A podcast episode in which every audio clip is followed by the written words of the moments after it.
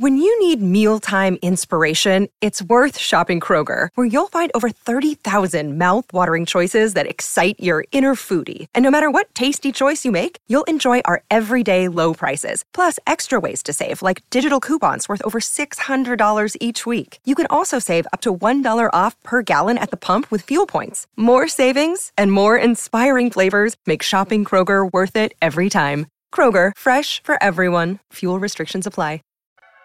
Back to Tom and Bock on 93.7 The Ticket and the theticketfm.com. Welcome back to Tom and Bock. I'm Tom Stevens. He's Jake Bockhoven. Uh, Robin Washut joins us momentarily. Obviously, we're going to talk a little uh, Ohio State football. I, and one of the first questions I want to ask him is: Is this a decision game? Is this is this the way you make your decision. Hi, Robin, by the way. How are you? I'm doing well. Good. Um, obviously, Ohio State's the best team in the Big Ten. It hasn't gone well since 2018 for Nebraska, and especially at home. Uh, how much of Nebraska versus Ohio State do you think Trev Alberts weighs into the big equation on the future of football? Uh, I, you know, I can't pretend to know that, but I would assume that it would be a relatively small piece in the grand scheme of things. Um, you know, if you're going to look at games and their weight in terms of making that decision, I'm looking directly at the Big Ten West and the Illinois, the Purdue's, the Minnesotas, Northwesterns, and upcoming here to close out against Wisconsin and Iowa because that is that's the next step for this program is being able to compete in their own division. Uh, once you do that, then you can start talking about competing with the best in the Big Ten. And right now, and for a long time, uh, Ohio State has been the standard. So Nebraska is not in a situation where, you know, right now they're uh, they're ready to compete with Ohio State in my mind. But uh, so you look at, I think, a lot closer at their their more direct peers within the division. And right now, uh, with the losses in the in the division, especially some really bad ones that, that stick out like sore sore thumbs on the schedule. Uh, I think that is going to have a much bigger influence on a potential decision being made this offseason than, than a game like Ohio State. I agree with you. That certainly should be the case, and, and certainly the Iowa Wisconsin games loom large. I am interested in this game though because it does it has a chance to change some narratives, um, and of course the the biggest one being the on the pro side for Scott Frost is that they're close to these top 10 type of teams. If they're close again, does that does that help or you know in, in, in the reverse of that, does a blowout kind of hurt that narrative a little bit? Even Ted Carter's mentioning that in, you know talking about the you know the upcoming decision. Yeah, I mean, you got to show progress in some form and if you're not going to win the game, then you better be competitive and not get embarrassed. If uh, you lose and you do so to where fans are clearing out at halftime and you're playing in front of a a half empty stadium with the people that are still there booing your team again. I mean, that's that's as uh, damning as anything that could that could pos- possibly happen to Scott Frost. So, uh, you know, like I said, if they're if they're not going to win this thing, um, which I don't expect them to, then you at least have to continue to show fight and show that your team hasn't quit. And you know, Ohio State's really good, but you know, they're far from unbeatable. Just look at last week where a down Penn State team, you know, took them down to the wire. So uh, this is a situation where if you, the, the outcome is one thing, but I think the effort that Nebraska shows is almost just as important. And you know, if it is a close loss, then you know, add it to the list of you know examples of some of the progress Nebraska's made. But um, I think the the more influential thing would be the flip side, where if Nebraska does get blown out and they look like they've given up, and it's an ugly atmosphere in Memorial Stadium, uh, you know, I think that's one of those things that could really have a a, a big impact on um, just the perception of the program and the perception of Scott Frost. Robin Washut of HuskerOnline.com. Conversely, though, if they did win this game, I mean, what would it mean? We, we get to these discussions, and Bock and I sometimes ask questions to each other that sound ridiculous, but – a win over Ohio State is almost better than you know not you know getting blown out and then losing or beating Wisconsin and Iowa, right? I mean, it does. It's almost worth two wins if you win this game. Yeah, it, it's a it'd be the biggest win uh, just in terms of matchup and, and opponent prestige of the Scott Frost era, and it wouldn't be even close. But you win this game, and then you go get whipped by two of your division rivals. I think it it only does so much. It'd be one of those things where, hey, remember that week where Nebraska played well, but then the very next time out, after a bye week, they go get smoked in Madison and show that they still can't even compete in their own division. So that's why I kind of put so much more stock on what happens in the the Big Ten West games than I do a game like Ohio State. Even though you know a win would would be great for morale and to have two weeks to to ride that, you know, feeling good. Maybe that could be a big stepping stone towards you know starting to to turn the tide with this deal. But again, that that's only temporary. It's where if you go and you find a way to close the year, you know, beating Iowa or even going to Madison and beating Wisconsin, I think that that carries a little bit more weight for me. Uh, again, because the bar is set for Nebraska competing against the West, and until they do that, uh, it doesn't really matter what else happens. So, you know, I, I do think there's value, obviously, in a win, pulling off that upset on the national stage, you know, on Fox with everybody watching, ruining Ohio State season. Like there'd be a lot of, of good that would come with that, but in the long term, uh, again, it, it's something that would only get you through a couple weeks before you'd have to go out and prove yourself all over again over those final two. Now, Scott Frost did speak to the media this morning. I believe you were there. Did he? Did he have anything to say this Thursday morning after practice?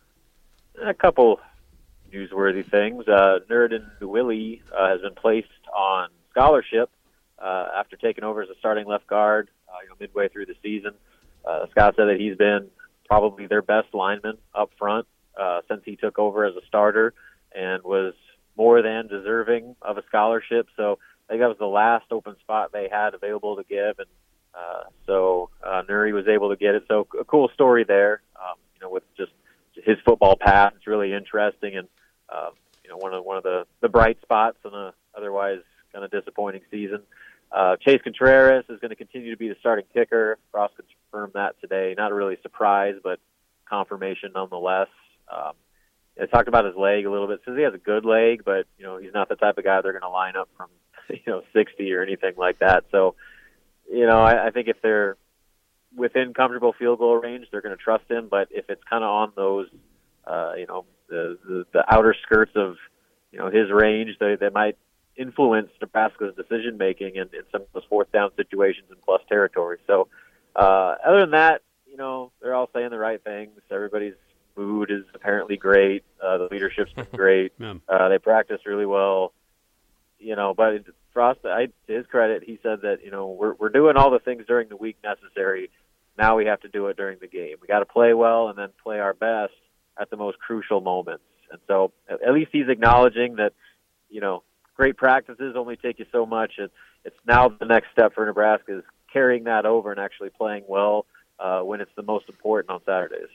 Our bodies come in different shapes and sizes, so doesn't it make sense that our weight loss plans should too?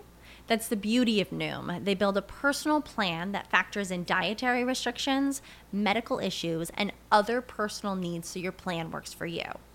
Noom doesn't restrict or shame when you want to treat yourself. Their flexible program focuses on progress instead of perfection. You don't have to give up carbs or anything. And with their daily lessons, you can learn something new about your food choices every day. After just a few days of using the app, I learned how to recognize cues for overeating and how to choose the right foods to feel full. Stay focused on what's important to you with Noom's psychology and biology based approach. Sign up for your trial today at Noom.com. That's N O O M noom.com and check out Noom's first ever cookbook, The Noom Kitchen, for 100 healthy and delicious recipes to promote better living. Available to buy now wherever books are sold. Robin, if you just landed from Mars and looked at the stats, Nebraska's 16th in total offense, 26th in scoring defense. Most of the teams with those kind of stats are in the top 20. Nebraska is not. What's the best way of explaining why they aren't? I mean, it comes down to those one or two, three crucial plays. I mean, you go down the list, you can point to week to week where Nebraska lost, uh, where they played well enough for three quarters, three and a half quarters, and yet found one way or another to lose the game. Um, whether it's critical special teams breakdowns, costly turnovers, uh, or, or whatever, it's pretty easy to go through each game and identify the turning point that turned a win into a loss for Nebraska. And that's, you know, I think when Scott talks about how close they are, I think that's that's what he means. Is you know they've they're doing enough for the majority of every game to have a chance to win, but you know when it comes to those defining moments, they're falling well short week in and week out. So, you know, I guess that that'd be the answer to that question. You look at all the stats, clearly those show that they should be significantly better than they are. But then when you go and examine each game individually, like I said, it's not hard to find out where those games turned and how Nebraska lost them. Well, it's kind of interesting. A lot of a lot of people, including myself, hold out hope that these these you know one possession games keep going against Ohio State. I know they haven't turned out well for Nebraska, but still, you want to see a close game. Well, others think that Nebraska's a little outmatched there, and it's easy to kind of get lost in the talent of Ohio State. Uh, which side do you, do you fall on with the the line going into this game? I think is is down a little bit to 14 and a half up uh, where, where it was at 16. So maybe there's uh, some belief in Vegas.